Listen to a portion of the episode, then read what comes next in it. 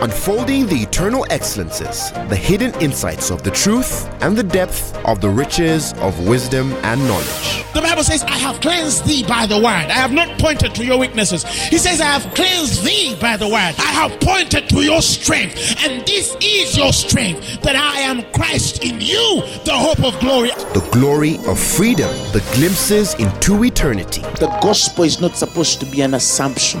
It's not supposed to be just a mere presupposition. Truth is older than language, but the word of God is way deeper than any human language. And now, Apostle Grace with the word.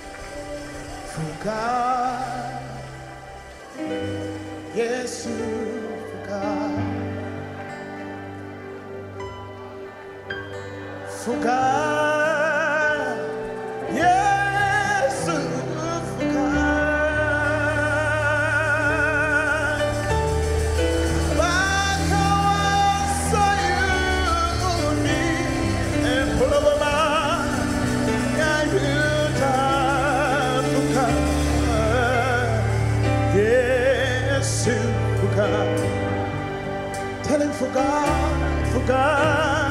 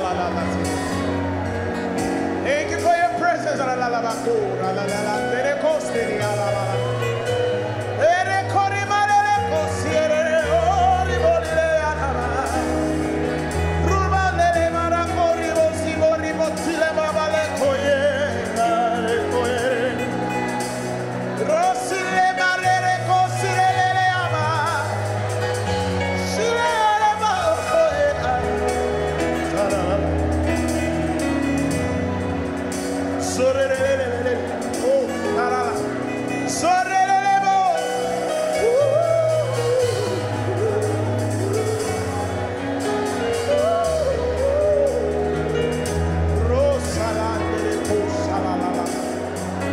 Give the Lord a mighty hand clap of praise.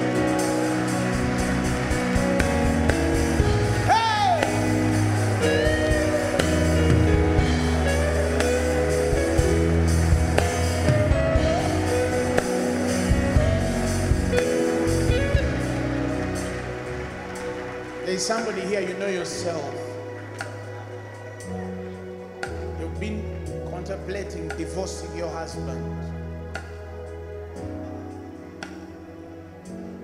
But God says He's going to change him.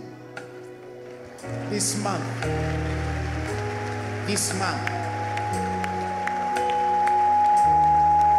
God says give him only 30 days.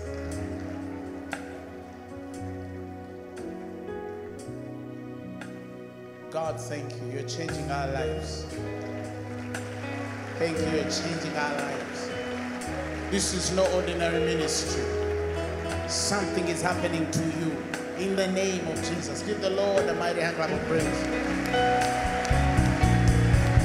You may be seated.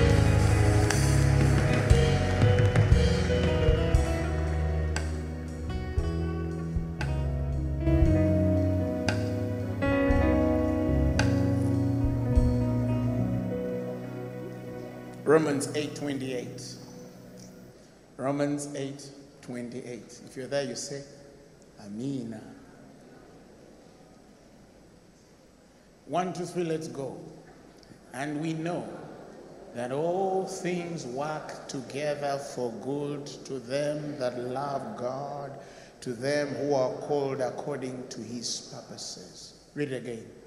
For we know that all things work together for good to them that love God and are called, are called according to his purposes. Praise God. That's a famous scripture, and I know many of you have read it over and over. But tonight there's a certain light I feel the Lord wants to cast. Praise God. You know, the Word of God, it's new every day. Sometimes the things I read and I'm like, okay, now that one I think I've known everything about it. And then the next day you see things from another direction. And that's why I still God every day surprise me. The psalmist says, Open mine eyes that I might see the wondrous things in thine law. It's it's it's the word of God is not limited. We are limited by vision. Are we together? This thing you read every day in the Bible, it's not limited. Because the Bible says every scripture is profitable. For what? For reproof. For let's read. 2 Timothy 16 says, Every scripture is God breathed, given by inspiration and profitable. Every scripture, every scripture, every scripture, every scripture is profitable. Every scripture is profitable. And it can inspire for instruction, it can reprove, it can convict, it can correct, it can discipline, it can train. Praise the Lord. The man holy in conformity to the will and thought and purpose and action of God. And the next verse says that you might what? That the man of God may be complete and proficient, well fitted and thoroughly equipped for every good work. Healing the sick is a good work. Casting out devils is a good work. Doing ministry, doing all great things in this world is all a good work. But that's the essence of the gospel. Every scripture is profitable. So when the psalmist says that, open my eyes that I might see the wondrous things in your word or your law, it means the problem is not, the, the word itself is not limited. Our perception is what? Is limited. Praise the Lord Jesus. Not that one. There's another scripture that speaks of opening the eyes of a man that he might see the wondrous works or the wondrous things in the law. It means that, see, the word of God is, everybody has a Bible in their hands. You understand? But not everybody sees from the word. Not everybody perceives from the word. Not everybody understands from the word. Are we together? But when the Lord opens your eyes to see in the spirit through his word, yes, open thou mine eyes that I may behold the wondrous things out of thy law. Yes, that's what I say. Psalms 119, verse 18. He says, Open my eyes that I may behold wondrous things. I think, give it to me in the Amplified. Open my eyes that I may behold wondrous things out of your law. The message? Open my eyes so I can see what you show me of your miracle wonders. Yeah, I think that's what I wanted. He says, Open my eyes that I might see what you show me. You know, as the word of there is, is like a light, isn't it? He says, Your word is a light. It's a lamp unto my feet, a light unto my path, right? So when the word of God comes out of God, every time it illuminates, it is ready to give knowledge, right? It's ready to give knowledge. But the way the message says is, I can see. The problem is not that you don't illuminate this light. The problem is, am I seeing what you're releasing in my life? Am I, am I seeing everything I'm reading? Or am I reading the Bible like I'm reading newspapers? You understand? I'm receiving information. The gospel is not information, it's revelation. That means every time your eyes are opened, things are unveiled before you, and then you see wondrous things. Are you hearing me? And when you see great things, and that's why I tell people the primary life of a praying Christian should be to revelation, not cars, not houses. Many of you pray the wrong way. You seek what must seek you and forget what you must seek. I don't know whether I'm making sense. Some of you are asking for different things. But the Bible says, Pray to me that I might, show, I might show you great and mighty things. You pray to me and I show you some things. Because the Bible says that the things that are hidden are of the Lord. But the revealed things are for us and our what? And our children. So he says, Call unto me and I will answer you, and I will show you great and mighty things. And the Bible says they are fenced and hidden in, which you do not know, and do not distinguish and recognize, and have knowledge and of understanding. You just pray. Your problem is not a job, your problem is revelation. Your problem is not healing, your problem is revelation. Your problem is not that you failed to, to, to, to settle, your problem is revelation. He sends his word and does what? Heals our diseases. The Bible says, the Bible says he sent a word to Jacob and it lit the whole of Israel. He sent a word to Jacob and it lit the whole of Israel. When he sends a word to Jacob, you, the physical man, it lights up your spirit. And when it lights you up, what happens? You start shining in this dark world. But stop praying for certain things. There are certain things that follow a man who knows God. What? Simple. There are certain things that follow a man who knows God. He says, and these things shall follow them. These things shall follow them. Paul says, brethren, we are persuaded of greater things, things that accompany your salvation. And of these things we speak. We speak of things that follow. That you see, there are things I always tell people that are supposed to follow you because you're born again, primarily. He says, We are persuaded. We, we are not, we, we don't even need to convince you that you're going to be a success in this world. It's already too late. You are a success. Why? Because you're begotten of an incorruptible seed. It liveth in you, it abideth in you forever. You cannot take this stuff every day and not get high. And you can't get high on it and not look it. Are you hearing me? He says, Give yourself wholly to these things. And he says that thy profiting might be evident among all. Now, I love the way the scripture puts it. He says that your profiting may appear to all. You understand? He didn't say that you may testify. No, he says that your profiting may appear to all. I love it when something happens in your life and the guy is watching you and he says, There's something happening on this guy. Somebody say, It's mine. See, it's wonderful when you're telling people something that doesn't show on you. But it's another thing when it shows too much on you that your profiting appears. And people start to look at you and they say, There's something happening to you. You're not the person I knew last year. Under these circumstances, you would have died, you would have crunched and fallen. But I see you're big and stronger than I thought. Yes. Because that's what the word of God does. Somebody say it's working in me. It's working in the inside of me. So the essence of his word is it's always there. It's available for any man who is hungry. I, when I was in university, that was the prayer I always prayed. If you go through our cell meetings, every time they used to come to prayer, my prayer request one to know God. You, if, we used to keep books many years ago. I don't have prayer requests of I want to pass and get a job. I'm believing that when I apply, no, no, I've never put any prayer requests like that. If you go through the oldest things in ourselves when we used to meet back in those days, was always to know Him. Was always to know Him. Because I was not planning to share something, but let me share it because the Holy Spirit inspires me to.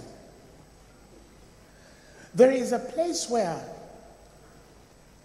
the things of this world become so small for you to ask. Do you remember the scripture that says, And of those things which were profit unto me, I counted loss for the excellence of the knowledge of Christ? Do you remember the scripture? And for whom I count all things but dung that I may win Christ. Huh? Give me the message of that. You're going to love the way the message put it. The message says, Yes, all the things I once thought were so important, important, sorry, are gone from my life compared to the high privilege of knowing Christ Jesus as master. Firsthand, everything I once thought I had going for me is insignificant, dog dung. I've dumped it all in trash so that I could embrace Christ. There was a time we thought certain things important. But those things are not important anymore. They become very unimportant. Let me tell you, when you get God and He contains you, and He fills you, and He. Some of you are asking for the wrong things. When you get God and He gets inside you and fills you, you don't need anything in this world. You don't need anything in this world. Why? Because the things of this world start to attach themselves to you.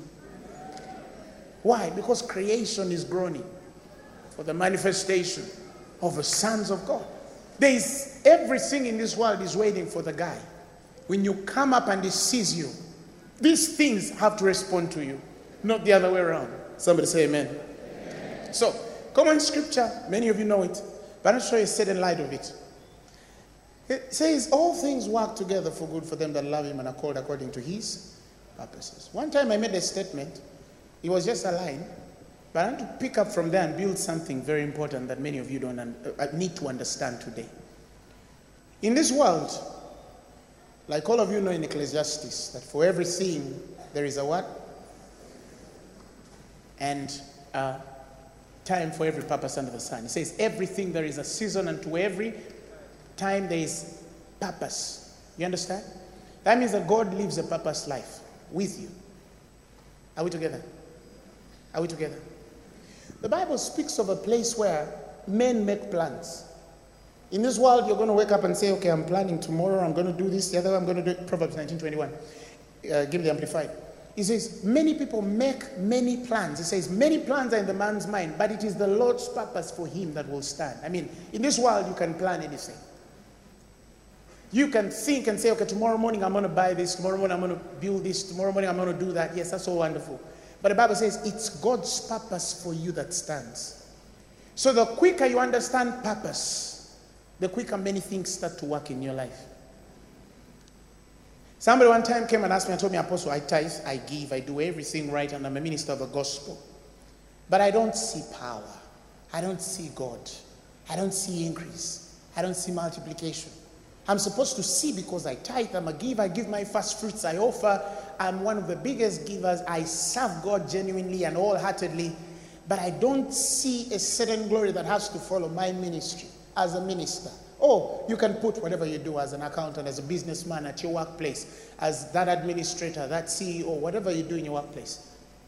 And I told the person that sometimes you can do everything right, but out of purpose. You can do everything right, but out of purpose. Let me tell you something. There is always a grace and favor that operates extraordinarily on your life when you're in purpose. So when the Bible says that all things work together for good to them that love God and to those who are called according to his purposes, I know you love him, but is it the purpose of God for you to be at that job? Is it God's will for you to be in that place? Is it God's will for you to serve that way? Is it God's will for you to serve in Kampala? Did He call you to Masaka? Has He called you to Kitgum, Gulu? Where has He called you? Where you supposed to be? Because where you are, the blessing comes. I said, where you are, the blessing comes. I've seen people who get flights and then, you know, work under different names in the United States and they are, the person is Rita, but she works under a name of Rhoda because she needs to make a living. You understand? And, and, and, and some of them make 20 years there, 30 years there, and then they buy a house probably and a little plot of land, and then they come back here and they live a normal life, even worse than the country they ran from. And then there are people who leave other countries and come here and make a. It doesn't make sense. Why? Because God can bless you from anywhere. If He called you to America, He will bless you in America. If He called you to Uganda, He will bless you in Uganda. It's not where you are. He didn't say you reap where you sow, He said you reap what you sow. Paul says, I know how to be full and how to abase. For in everything and in everywhere, he says, I am both what? Instructed. He says, I know how to both be a best and I know how to abound in everywhere and in all things. Did you read that? Everywhere. Throw me in Gulu, I will make it. Are you hearing me? Throw, let them throw in Southern Sudan. Don't be intimidated. Go there. Some young people write me letters and say, Apostle, they've written me, give me an, an appointment. And remember, I want to be at the Funeral, but they've told me to go to, to Amolatar. and I tell them, God is in Amolatar, go. But Apostle, I thought I wanted to stay. I said, no. What do you know you're going to do in that, in that, in that district? Are we together? Listen, there are some people who are called for the states, and those ones who are called find grace there. but if you are not called there, you might be surprised that what you sought, you took to make a living of actually starts to teach you to go back home. purpose. Tell your neighbor purpose. Purpose. It is key. When the grace of God comes upon a man, it comes upon a man who Firstly, that's why I tell people, regardless of the abilities you have, always first ask God, where am I supposed to be? Where am I supposed to be? Because where you're supposed to be will determine the blessing upon your life. It will determine the blessing upon your life. When Paul was beginning the gospel, I'll give you an example. He says, but when James, John, Peter, and, and, and who? and John, which seemed to be pillars of a, of a faith. In there, he called him Cephas. And there's, there's a mystery there. Which seemed to be the pillars of a faith. Says, When they saw the grace bestowed unto me, to the uncircumcised, as it was given to them the circumcision, he says, They gave me and Barnabas the right hand of fellowship. They, they supported us because they saw the grace of God upon us. Peter was called to the circumcised, Paul was called to the uncircumcised. If you read the scriptures, you realize that the biggest persecutions on Paul were him going to the circumcised. Paul was not beaten for going to the Gentiles. In fact, when he went to the Gentiles and was beaten there, you realize it was the Jews from Judea, the Jews from. It wasn't the Gentiles that beat Paul. Why? Because he had the grace. I'll give an example. You remember Macedonia, Acts chapter 16, verses 9? Let me show you something. He says, And a vision appeared to Paul in the night. There stood a man of Macedonia and prayed him, saying, Come over into Macedonia and what? And help us. Verse 10 And when he had seen the vision, immediately he endeavored to go into Macedonia, assuredly gathering that the Lord had called us to preach the gospel unto them. Remember, some of you call it the Macedonian call, right? Paul was praying, and then he saw a man telling him, Come and what? And help us. Let me show you something in Corinthians. First Corinthians chapter 8. Give me verses 1. Amplified. Second Corinthians chapter 8. Verses 1. The Bible says, Now about we want to tell you, Father, huh, brethren, about the grace, listen, the favor and spiritual blessing of God, which has been evident. Are you hearing? In the churches of when they entered the churches of Macedonia, there was great grace, favor, and spiritual blessing. Why? Because they were called there. And the next verse says, For in the midst of an ordeal of severe tribulation, they were not the richest though, their abundance of joy and their depths of poverty together have overflowed in wealth of lavish generosity on their part. That means they blessed the man. For I, as I can bear witness, the Bible says, they gave according to their ability, yes, and beyond their ability, they did it voluntarily. Why? Because he was called there. Next verse. And he says, begging us, listen, most insi- ins- insistently for the favor and the fellowship of contributing in this ministration for the relief and support of the saints in Jerusalem. They were begging Paul, let please let us give. Yeah. Today we tell people we spend one hour in some churches. Now you know if you give, Jesus will he will love you. You know. you see? But it says they begged. They were begging Paul, Can I bless you? He says, begging us most insistently for the favor and the fellowship of contributing into this ministration for the relief and support of the saints in Jerusalem. And he says, No was the gift of theirs merely the contribution that we expected. Listen, but first they gave themselves to the Lord and to us as his agents by the will of God, entirely disregarding, listen, their personal interests. They gave as much as they possibly could, having put themselves at our disposal to be directed by the will of God. Why? Because he was sent there. When he goes to a Jew, they beat him up.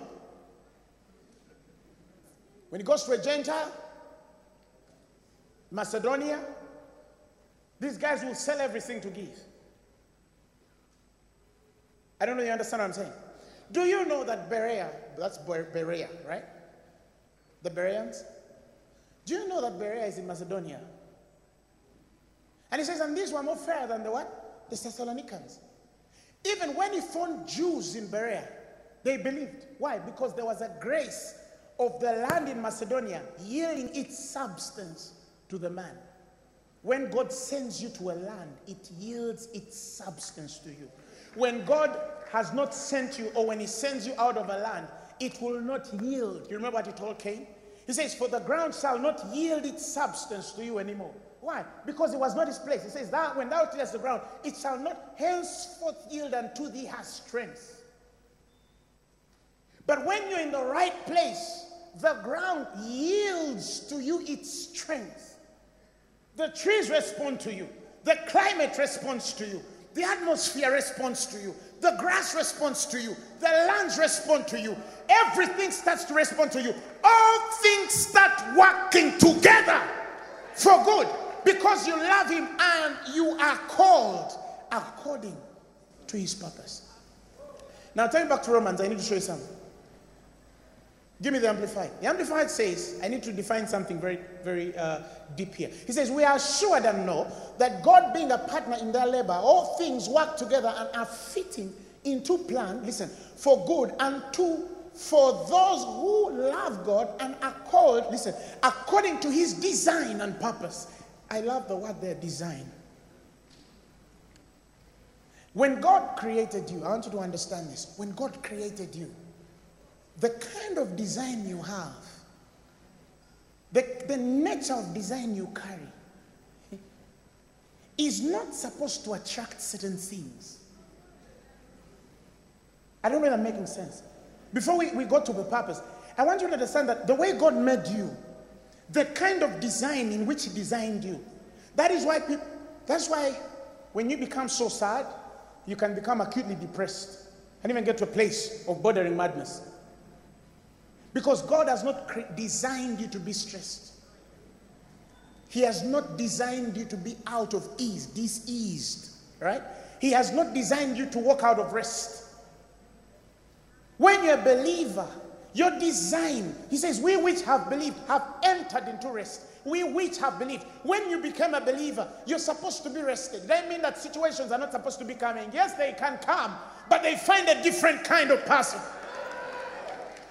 Come on, somebody say amen. amen. Because the, the way we were designed, the way we were designed, you see, you're supposed to live your life the way you were designed. There are things that are not supposed to work against you. Why? Because the seed you're begotten of is incorruptible. Hallelujah. Hallelujah. But every time Paul went into a Jewish synagogue in a land that was, listen, do you realize that everywhere he went to the Jews, let me show you something. Do you realize that every time he went to the Jews, they, Act 17, eh? verse 10. Every time he went to the Jews in Jerusalem, wherever, they used to beat him up. But even when he came to the Jews in Macedonia, in Berea, he says, And the brethren immediately sent away Paul and Silas by the night unto Berea, who coming thither went into the synagogue of the Jews. Here again, he goes in the synagogue of the Jews, but in Macedonia. And the next verse says, These were more noble than those in Thessalonica, in that they received the word. These were Jews. They received the word with all readiness of mind and searched the scriptures daily whether these things were so. These were Jews. These were Jews. The Jews used to beat him in Jerusalem and everywhere else. When he comes in Macedonia, those Jews bow because I've realized when a man is not born again, he walks to the dictates of the principalities. When a man is born again, the principalities walk to his dictates. Are you hearing me?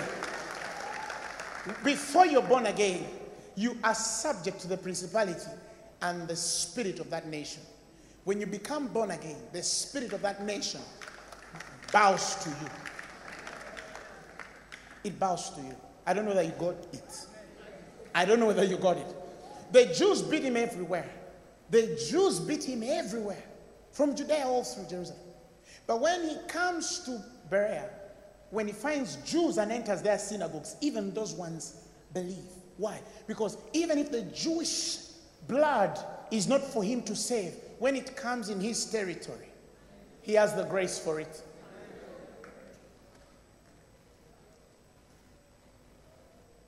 That's why the Bible says he has made of all blood, of all bloods, all nations, one blood. He has made one blood of all nations. He has made of all nations one blood. You see, he, whatever the blood you carry, when you get into the confines of that nation, you are subject to the consequences of that nation than the blood you carry. Until you get to know God, certain things start to change in your life. Why? Because when you become born again, you're neither Jew nor Gentile. You become a man from above. You become a man from above. It means that when your citizenship is from heaven, everything under. You see, one time I read a statement, and I, I, I know that many of you read it, but you don't understand this. You remember one time I mentioned that when the devil appears to Jesus, he tells him, Bow to me, for I shall give you all the kingdoms of this world. Meaning that the prince of this world owned the kingdoms of this world. They were all ordered under his system. Right? Under his system. Babylonian system is all the devil and his kingdoms, right? But see, there's a statement that comes in the scriptures one day, and just the Spirit of God speaks and says, For the kingdoms of this world have become the kingdom of our God. I wish you understand what that means. It means that there's, there's, there's, there's, there's a place where God gets what the devil has ordered up for his kingdoms and systems, and then he owns it through you. So when he tells you, occupy until I come, he means to say that we are here to establish the kingdom which is of God and subdue anything that has put down the kingdom. Anything that represents itself contrary to the kingdom of God, it has become. It has become. They've become. Now, the, he didn't say the kingdoms of this world will become. He said, have become. Because he's speaking to men on the mountain.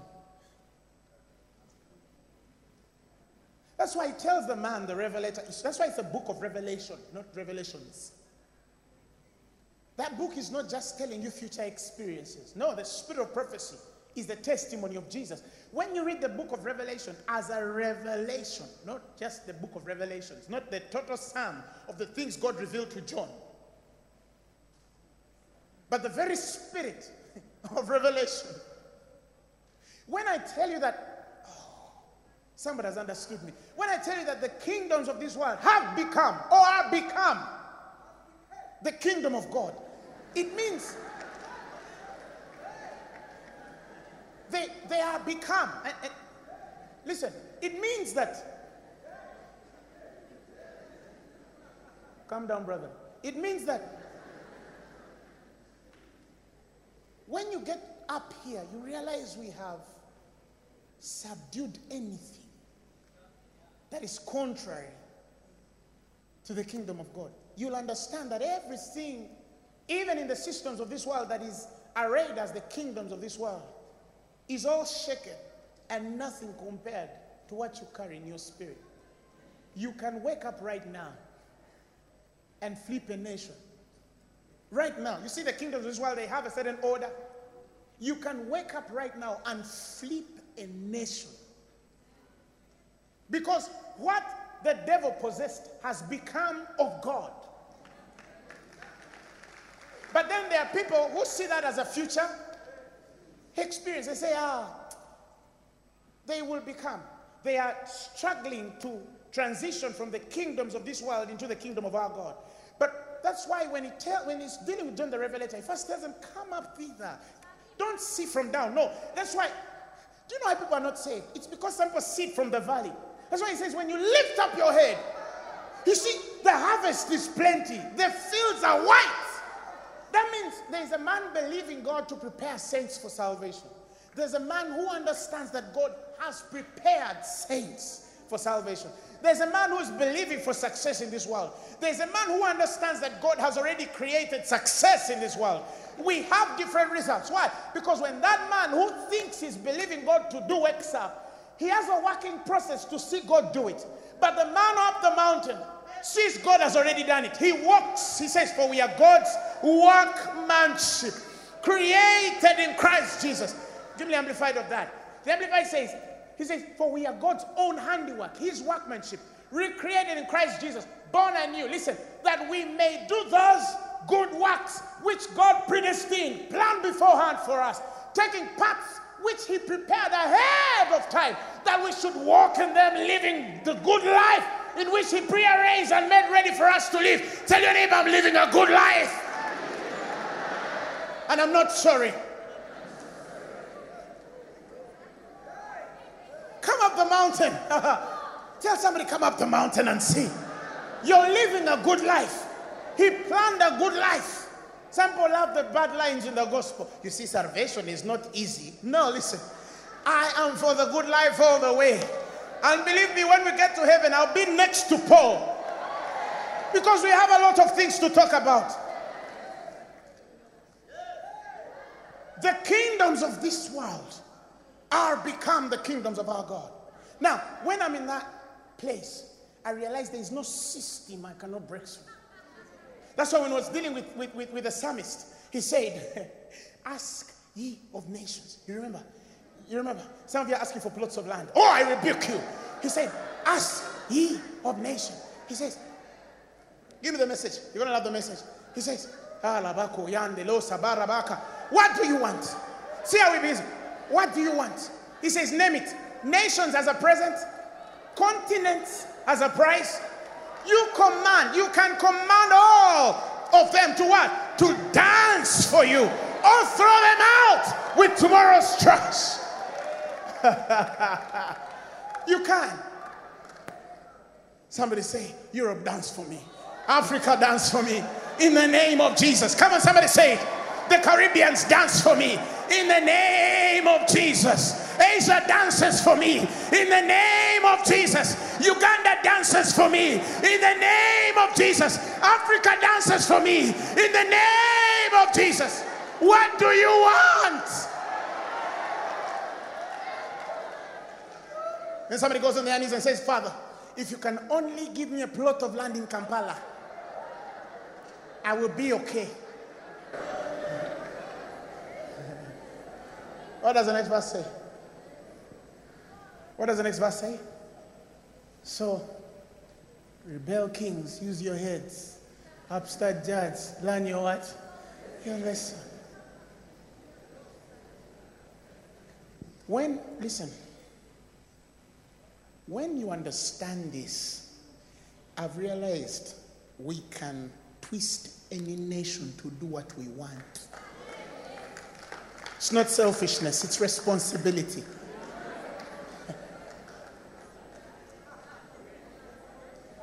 when the King of Kings takes over those kingdoms, what do you become? and the man of Revelation says that they've been made priests and kings unto the Most High God. That's why when we receive the abundance of grace and the gift of righteousness, he says, We shall reign in this life by one man, Jesus. I came to reign. Tell your neighbor, I came to reign. Mugambe, uh, you might not understand me now, but I came to reign. I came to reign. In the name of Jesus. In the name of Jesus. And all these nations will bow. Because we don't just come to reign for the world, just for people to know that we have. No, we come to reign to live the testimony of Christ. And I decree in the name of Jesus nations respond to you. Nations respond to you. If you got this word from today, I want to decree upon your life that nations are going to respond to your life in whichever area of your life in the name of Jesus. In the name of Jesus. In the name of Jesus. I stopped asking for plots of land. It's disrespectful to God. I was telling God, thank you for Argentina. God, thank you for Spain. Thank you for Italy, my God. Thank you for France and Germany. Thank you for Somalia, Kismayo. Thank you for Mogadishu. Nations are opening. Me, I feel it. I feel it for the gospel, for the gospel, for the gospel in the name of Jesus. Some say, I might not be a preacher. Yes, but you can be a consultant and preach in your consultancy. Come on, somebody say amen. The kingdoms of this world are become. They are become. That's how I see it. Somebody is believing them to become, somebody thinks, still thinks they have effect, but to me, they are become. They are become. They are become the kingdom of our God. Somebody say amen. When God gives you a place, everything yields its substance there. The Bible says when you build a house, you sleep in it. When you plant a vineyard, the Bible says you eat of it. He says, They shall not be planting, and other men eat thereof. And he says, They shall not be building. He says, They shall not build, and another inhabit. Oh, tell, tell your neighbor, it's not mine.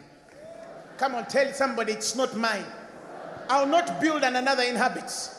In the name of Jesus. He says, They shall not, give me the amplified. He says, No, message, message. He says, Yeah, message. They'll build houses and move in. They'll plant fields and eat what they what? They grow. And the next verse says, No more building a house that some outside that does what? Takes over.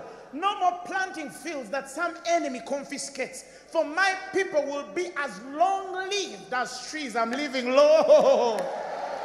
And he says, My chosen ones will have satisfaction, not stress. Not stress. He says they shall have satisfaction in their work. You will go back home and say, Wow, wow. He says they won't, continue, they won't work and have nothing come of it. They won't have children snatched from under them. Men of God, pastors, they won't have children snatched under them, for they themselves are plantings blessed by God with their children and grandchildren likewise. God blessed. When you are, you, listen, if somebody submitted under me, nobody can snatch them. They can move, they still come back. Why? It's a promise. It's a promise. Say amen. Rabakota landa. Tell your neighbor Rubo Zibayanda Kole. Tell your neighbor Rabostele Manda Kosha. Hey, tell them I'm crazier than you think. Even your biological children, They'll not be snatched by drugs. In the name of Jesus. They'll not be snatched by alcohol. They'll not be snatched by HIV. Cancer will not snatch them. In the name of Jesus. Oh, I believe it. Oh, I believe it.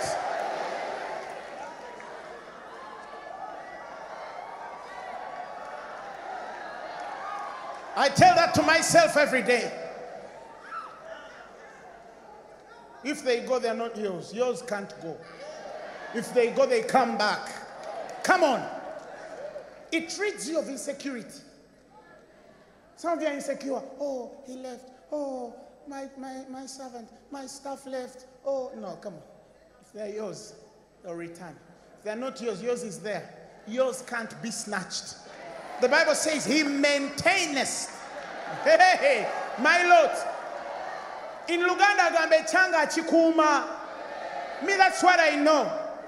If somebody takes something of mine, ah, I say, uh, mine can't be taken. I'm telling you, somebody one time came and robbed me. I prayed them mad. They got them when they're mad. And they brought the fellow back. We used to also have a certain chap. He used to come in Phaneroo, steals things, goes away. We got him one day. I, the lady called me. He's here on police. I told him, tell him to confess everything he stole. The guy refused. He passed out. he woke up. I told him, tell him to confess. He refused. He passed out again. he woke up three times, and the police told him, We don't know what is happening to the young man. He's dying and getting up, dying. And I told them, Okay, release them. We have forgiven him. tell him about Tupa.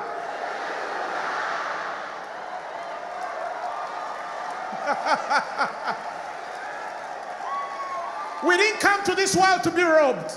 No way. No way. No way. No way. We just had mercy on him because we're grace ministers.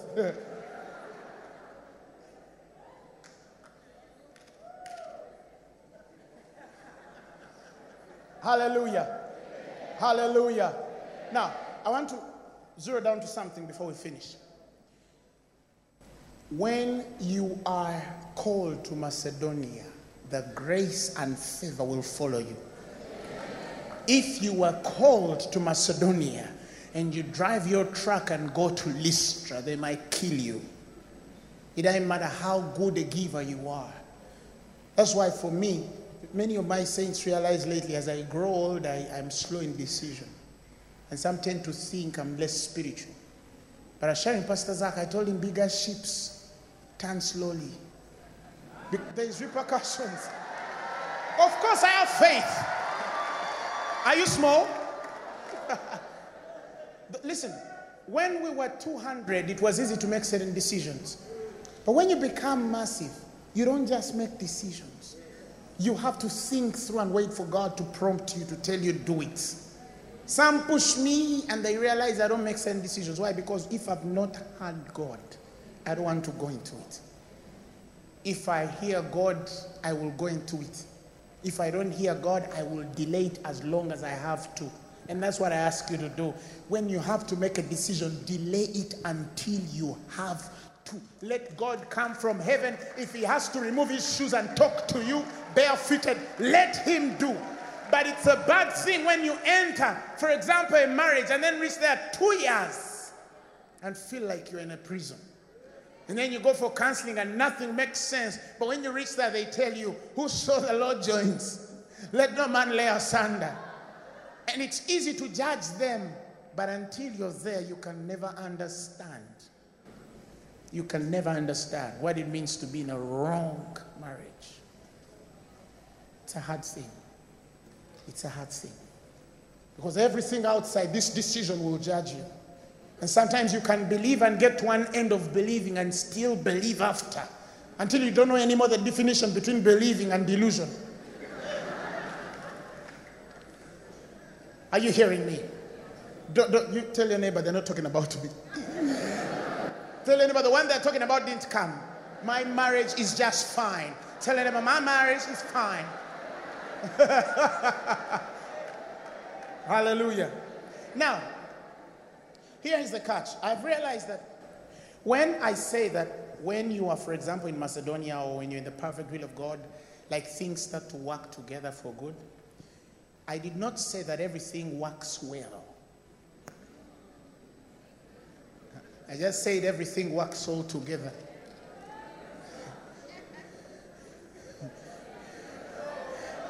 Are we together?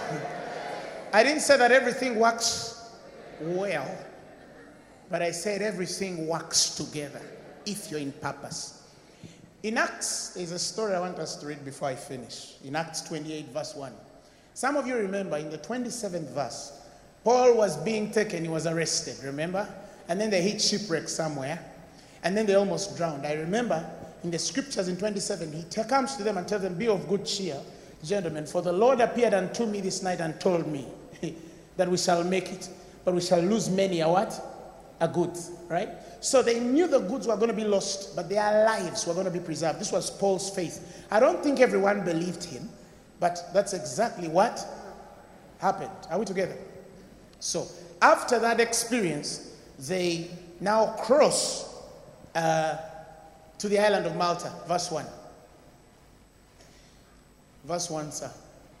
Give me the amplified. The Bible says, and after we were safe on the island, we knew and recognized that it was called Malta. This is him surviving water. So when they come on Malta land, the Malta guys know, oh, these guys have just survived what? Death. Are you hearing me? And that survival, somebody says, hey, you guys are what? You must be blessed. And the next verse says, And the natives show us unusual and remarkable kindness, for they kindled a fire and welcomed and received us all, since it had begun to rain and was cold. Right? Now, Paul had gathered a bundle of sticks and he was lying them down on the fire when a viper crawled out because of the heat and fastened itself on his hand. You watch. When the natives, listen, saw the little animal hanging from his hand, they said to one another, Doubtless, this man is a what? And they didn't see the murder.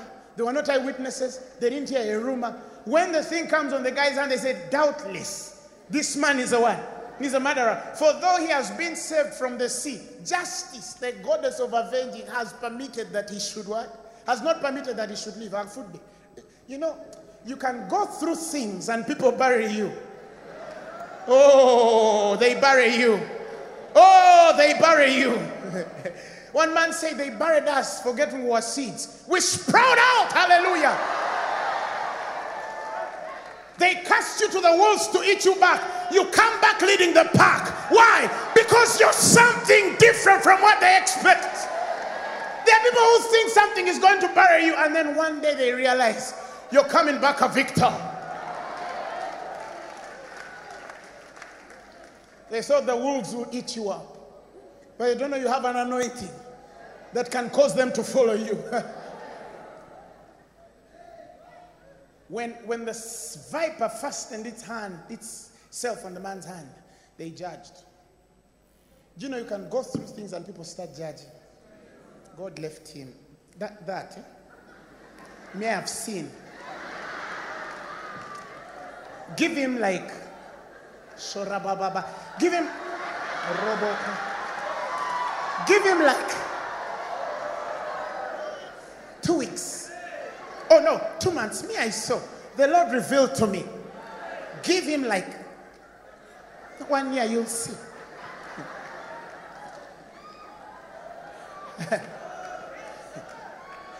I prepared myself 10 years for this. and you think in one year it's gonna die.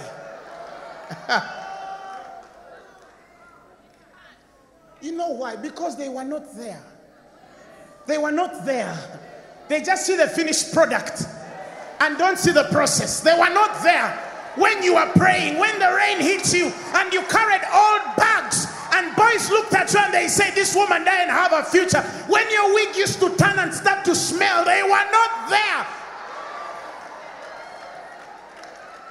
They just saw you on camera and they think that God began this work in you and is going to reach in the middle and forsake you.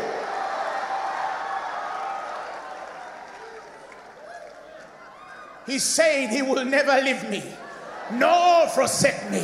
For I shall say of the Lord, He will never leave me. He's your what? The Lord is your helper. He's my helper. That's what I know about Him. He's my what? He's my helper. Tell your neighbor, He will never leave you. You see, one time I was sharing with a small group of people, and there's something that I failed to understand one time I was reading some. I told people, when you understand God well, you reach a certain place where you realize that nothing can separate you. Not things present, not things to. You see, let me give you an example. I, one time I was sharing with a very small group of people, I told them, look, there's a scripture that humbled me. It humbled me. When Jesus was about to leave, he came to Peter and tells him, Peter, I have seen the devil. He's going to sift you. I was praying for you. He says, Satan has desired to have you that he may sift you as wheat. And, and the Bible says, But I have prayed for thee. I thought Jesus was going to say that you be delivered from the sifting. There are things God will allow for you to go through. He told him, I see the sifting. I see you're going to fall. But I'm not going to pray that you don't fall. I'm going to pray that your faith fail you not. That's why I told people it doesn't matter how much you screw up, never leave the presence of God. Never leave the presence of God. Screw up, come back to Him and tell Him I'm fake, but you're my Lord. I, I cannot do it, but you're my God. I've screwed up, but you're my God. I'm filthy, but you're my God. I don't even know why this is happening to me, but you're still my God. I want to do what's right, but I find not the strength to do for in me. Seems like a man wants to do right, but I find not the strength for indeed. My spirit is willing, but my flesh is weak, but you're still my God. He told him, I prayed for you that your faith fail you. Because what's important in this is I don't give a damn what you're going through and what you're screwing up with and what is screwing you up. After that, I see the story. You're going to be restored. Yes, he killed Bathsheba. I mean Uriah, and took on Bathsheba. He was wrong, but he was still a man after God's own heart. And the Bible says, and he served God in his generation. The purpose of God upon your life is bigger than your weakness. He told him, I pray that your faith fail thee not. I told him, For when thou art restored, you shall restore your own brethren. It means I see that others are also going to fall. That some are clapping right now at the failure of others, not knowing that when Peter is out, you're going to be in and you're going to need him to restore you. Sometimes certain people have the way to help because they've been there. They've been there. They've been there. They can tell you. You understand what I'm saying? But it humbled me that God didn't take it away from Peter. He still told him, Your faith in all this should not fail you. Don't stop going to church because you're too filthy. Stay coming. Stay coming. You know why men judge us? It's because we welcome those people. One time I was with Pastor Isaiah and we found a young lady. She became pregnant in church and the pastors chased her out of that church. And then she went and started singing in a secular band and produced more babies and failed. And then Bishop asked her, Why don't you come to church? She said, When I came to church and I made one mistake, God chased me out of the building and the devil loved me. Now she's in the world. She's in the world. Because people don't understand that God can fix any man. Any man. That's why I tell you, you might have issues. Don't leave the present. Come. For where can you hide? Where can you hide away from him? Regardless of your situations, you come. He has a way of sorting you in His presence and getting that stuff out of you. But just be available. I pray that your faith fail you not. Now, I want to finish. So, when a viper clings on the man's hand, remember in the chapters before 27, the Bible says the angel appeared to the man and told him, You shall make it, and you shall appear before I, I forget who it was. So he was supposed to appear before somebody. He knew that even if a viper was to sting on his hand, it had nothing to do with his destiny because the prophetic word of the angel had been spoken to him. And he told him whether you want it or not, you'll make it through this journey and stand. So whatever happens in them, that's why let me tell you. Let me give you an example. They tell you that you will appear before Caesar, I think it was Caesar. Yeah? I think it was Caesar. If they told him you're going to appear before the man, whether there is a sinking or there is a viper, God said you'll appear. This is purpose. I don't know if you understand what I'm trying to say. Whatever happens in between is insignificant. And sometimes the insignificant stuff can seem like it's going to swallow you. Because you can go through situations and feel like I think I am done. And then the God of angel armies comes through again and tells you, I still have plans on you. And the next verse says, Then Paul simply shook off the small creature. The Bible didn't say he prayed. Uh, no, he, he, he looked. Oh, oh, yeah. Tell your neighbor, just shake it off. I don't know what I'm talking to or who I'm talking to. Tell your neighbor, just shake that stuff off. He, he didn't even, the Bible didn't say Paul prayed. The Bible didn't say he put 40 days of fasting. No, he said he just shook it off. Why? Because whatever big thing it is, when I think of where I'm going, you cannot declare a man over when you don't know what God told him. You can't. Because you don't know what God told him. And if you probably took the same route and that serpent bit you, would have died. Some people have been places where if some of you had gone, you would have died. You would have died.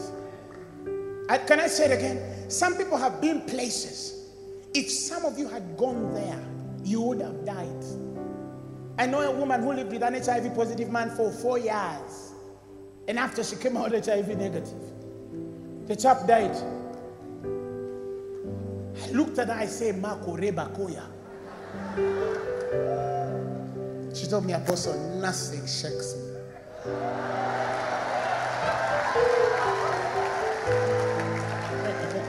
Tell your neighbor, nothing shakes me. I'm a child of purpose. So, look at the beauty, the beauty of this. So he shook off the preacher into the fire and suffered no evil effects. And the Bible says, however, they were waiting, expecting to see her failing, to swell up suddenly, drop dead. But when they watched him long, a long time, and saw nothing further or harmful come to him, he changed their minds. From that, they say to say, She's a God. She's a God. He's a God. He's a God. He's a God. Tell your neighbor, that's who I am. That's why I feel sorry for people who think you're going to fail. They will behold you for a long time. I say they will behold you for a long time. They'll behold you for a long time. I remember one time in the scriptures where God tells Pharaoh that I will keep you alive, that I will show you my power. You, you could have killed him, but he said, No, no, no, no. Be alive enough to see me prosper. I don't know who I'm speaking to. I know I'm talking to some. I know I'm encouraging a spirit. First Peter, there's the last scripture, 5. First Peter 5, verses 6. First Peter 5, verses 6. Give me the message. Be what? Be what? For who you are You are. And don't put on what? God's strong hand is what? Is on you. And he'll what? He'll promote you at the right time. Next verse. Live what? Carefree before God. For he's most what? Careful with you. Literally, when he's handing you, he's like this.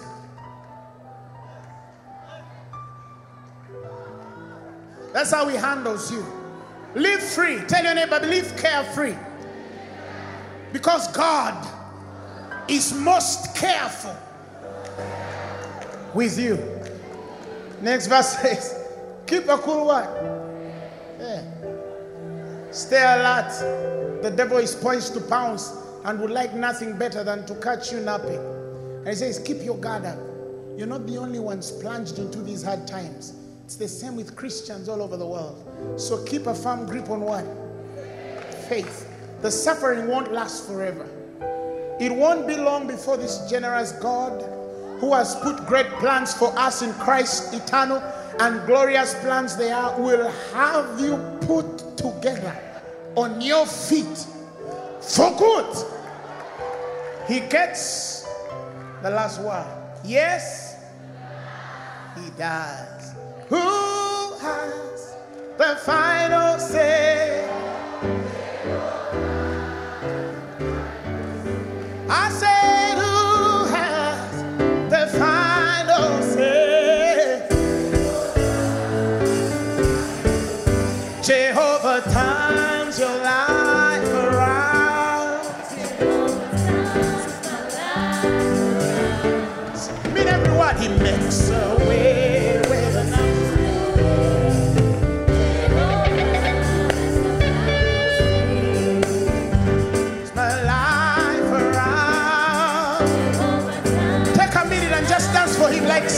Is happening in your life.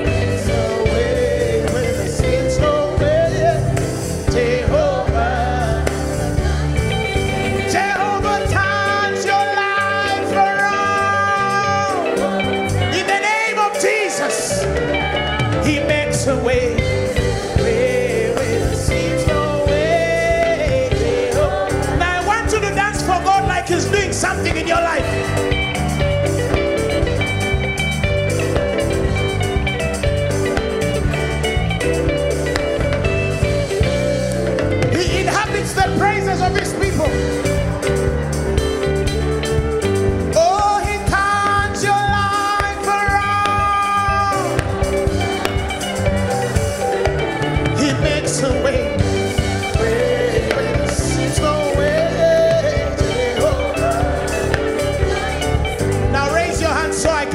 blessing upon your life. I decree and I declare in the name of Jesus that you cannot fail. You will never fail. You are not meant to fail. You are not designed for failure.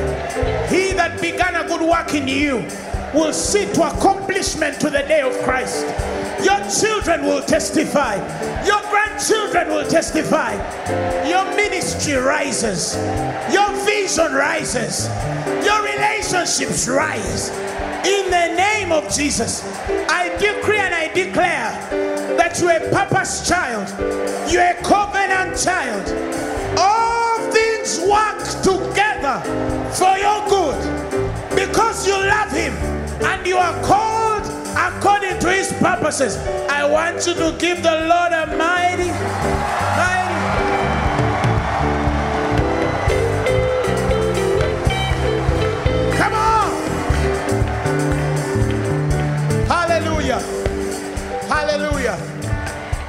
Has God spoken to you today?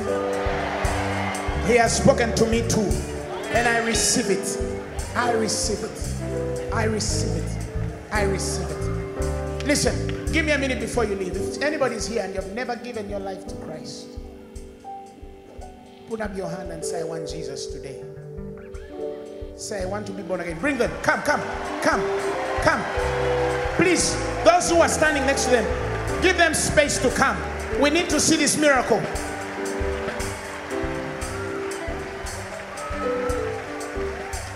Come on, we need to see this before you leave. People in the overflow, I don't hear you. You want to give your life to Christ? Come. God bless you. There are more. Come. Oh, Rabakote Rebo Zibalaka. You want to give your life to Christ, come and stand here and say, I want Jesus today. Not tomorrow, not next week, not next year. I want Jesus today. Come on, clap for Jesus as they're coming. All things work together for good.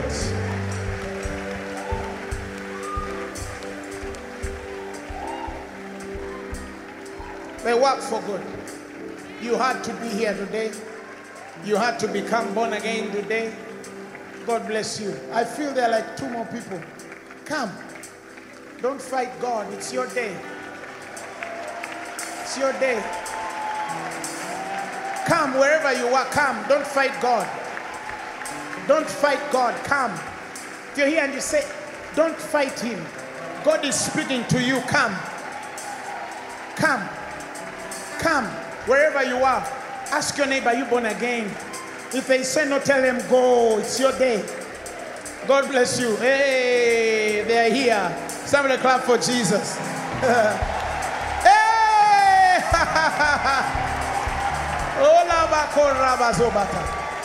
Hey! I think God spoke to some people to put on the blood because it's salvation day. Repeat these words after me. Say, Lord Jesus, I believe in my heart that you died and rose again. I confess with my mouth that you're both Savior and Lord of my life. Tell him from today, I believe you're the Son of God. You died and rose again. Today, I accept you as my Lord and Savior. Today, I decree before hell, before us, and heaven that I'm born of God. I receive the incorruptible seed, which is the life of God, which lives and abides forever. Amen. Come on, somebody, clap for Jesus. We're going to take your names and then we will follow you up. Hallelujah. Praise God. The message you have just heard was brought to you by Phaneroo Ministries International. For more information, contact us on telephone number 041 466 4291 or email us at phanerokampala at gmail.com. You can also find us on the web at www.phaneroo.org. Or better still, feel free to join us every Thursday for our weekly fellowships at UMA Multipurpose Hall from 5 p.m. to 8 p.m. You can also catch the live stream at livestream.com slash Phaneroo. Phaneroo, make manifest.